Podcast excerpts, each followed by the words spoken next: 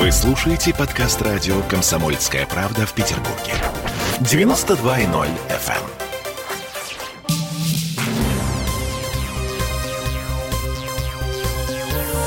Темы дня. Нового года в Петербурге не будет, фейерверк отменяется, метро в новогодней ночи будет закрыто. И встречи Деда Мороза на Дворцовой не будет. Причина коронавирус. Это мы вернулись в петербургскую студию радио «Комсомольская правда». Я Олеся Крупанина. Я Дмитрий Делинский. Для начала несколько цифр. Летальная статистика у нас за сутки выросла на 8. 80 человек. Это новый рекорд для Петербурга. И мы на, на первом месте по стране. На втором Москва, где подтвердили 76 смертей за сутки.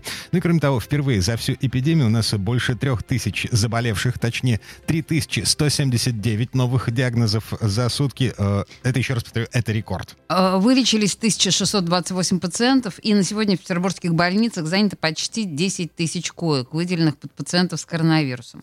Темпы роста заболеваемости таковы, что за сутки свободный коечный фонд сократился на 2,5%. И сейчас занято почти 92%. Э, слушаем, что говорят по поводу эпидемии коронавируса в Смольном. Вот что заявил губернатор Александр Беглов в традиционном еженедельном еженедельном обращении к жителям Петербурга. Сегодня наш город, страна и весь мир живут в новой реальности. Маски, перчатки, социальная дистанция, удаленная работа стали частью нашей повседневной жизни. К сожалению, заболеваемость растет. По требованию Роспотребнадзора пришлось ввести дополнительные ограничительные меры. Планируем проводить больше анализов на ковид. Больница номер 26 в Елизаветинской и в ней скорой помощи готовится к открытию новой лаборатории, где будут проводить ПЦР-диагностику. Мощность каждой 300 тестов в день. Выделили из бюджета более 34 миллионов рублей на дооснащение пяти лабораторий в районах города. Сейчас закупаем оборудование. Суммарная мощность всех лабораторий увеличится на 8 тысяч тестов в сутки.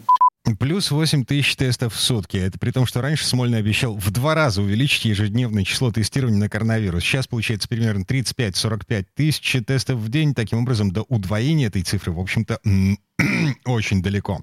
Но напомню, по новым правилам Роспотребнадзора э, ПЦР-тест на коронавирус должен быть готов в течение 48 часов с момента взятия, а не за две недели, как было в последнее время.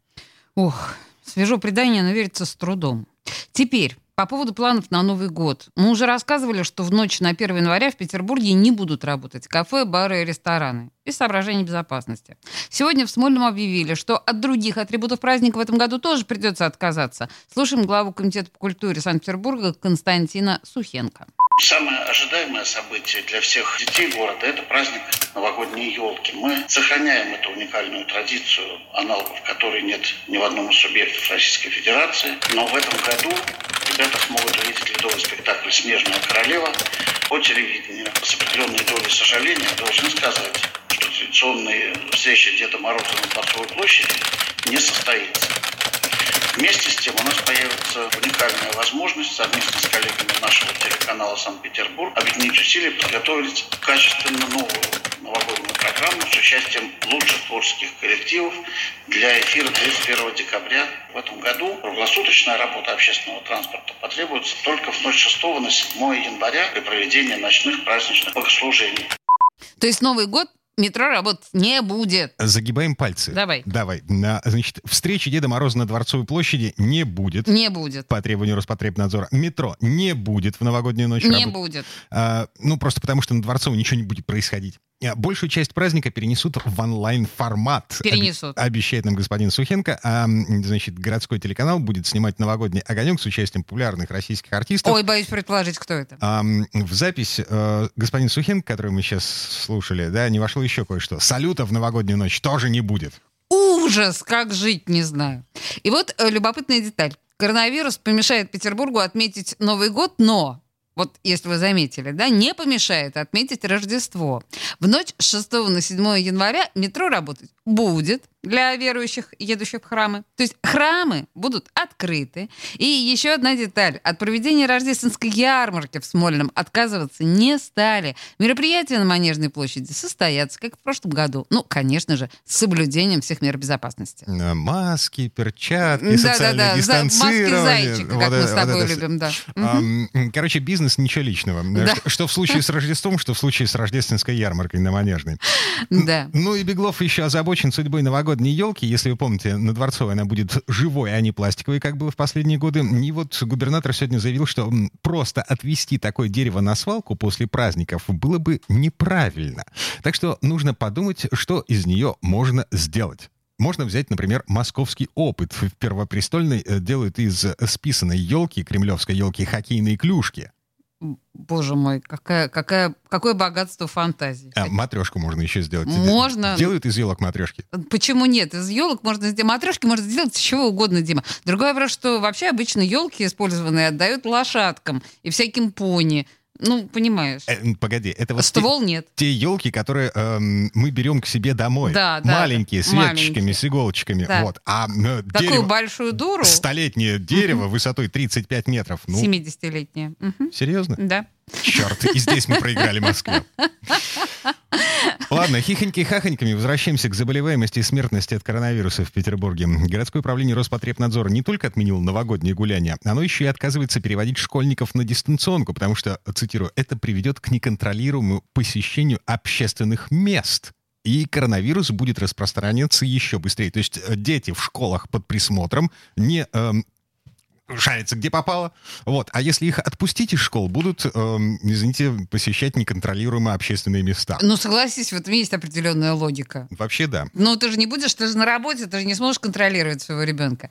Ладно, тем временем Петростат опубликовал пугающие цифры. Смертность в Петербурге за 9 месяцев выросла на 6,5 тысяч человек по сравнению с тем же периодом прошлого года. Это официально. Цифры из доклада, который называется «Социально-экономическое положение Санкт-Петербурга и Ленинградской области в январе-октябре 2020 года». И по той же официальной статистике от коронавируса умерли, умерли около 4 тысяч жителей Петербурга. А, Это в тот же самый период. То есть э, получается, что с одной стороны у нас 6,5 тысяч человек плюсом к смертности, а от коронавируса только 4 тысячи.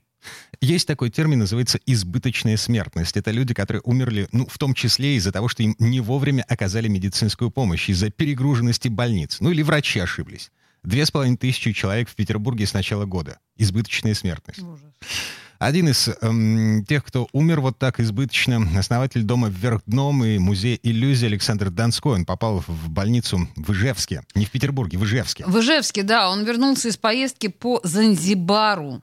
Он там отдыхал. Э, По словам отца Александра Донского-старшего, значит, около 10 дней назад его сын вернулся из Африки, ездил туда на отдых вместе со всей семьей, с женой и двумя сыновьями. Заграничная поездка плавно переросла в большое путешествие по России. Александр Донской-младший, как вспоминает его отец, задался целью объехать 10 городов, подыскать идеи для новых нестандартных музеев и аттракционов.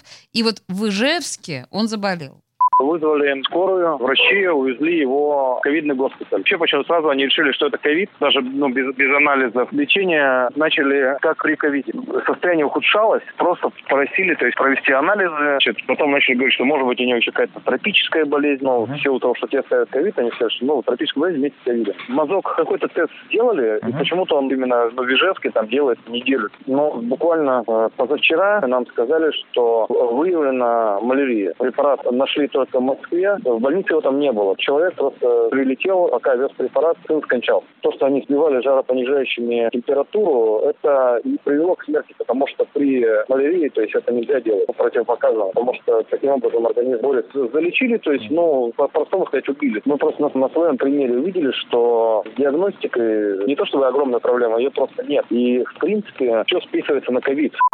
Ну вот так, э, легко непринужденно оказавшись с э, какой-то болячкой, хорошо известной и, в принципе, вполне излечимой, оказавшись в больнице вот в это сложное время, вы можете не выйти из этой больницы. Слушай, я боюсь, что просто Александр Донской это достаточно известный человек в Петербурге, а таких случаев, мне кажется, десятки и сотни. И не только в Ижевске, конечно Мгм. же.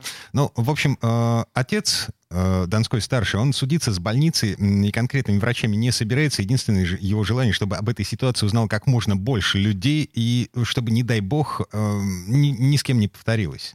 Похороны Александра Донского-младшего назначены на четверг, 26 ноября. У него остались жена и два маленьких сына. «Комсомольская правда» в Санкт-Петербурге приносит искренние соболезнования родным и близким, друзьям и коллегам Александра. Ну, а тем временем в Министерстве здравоохранения Удмуртской республики говорят, что знают об этом случае. И если родственники будут иметь э, такое желание, они могут обратиться в Минздрав, будет назначена служебная проверка. Ну, собственно, э, роль родственников мы взяли на себя. Комсомолка написала официальный запрос с тем, чтобы выяснить, что же все-таки случилось, какова причина смерти смерти и что теперь будет с врачами, которые допустили эту ошибку. А, ждем, пока ждем ответа, официального ответа на наш запрос. Темы дня.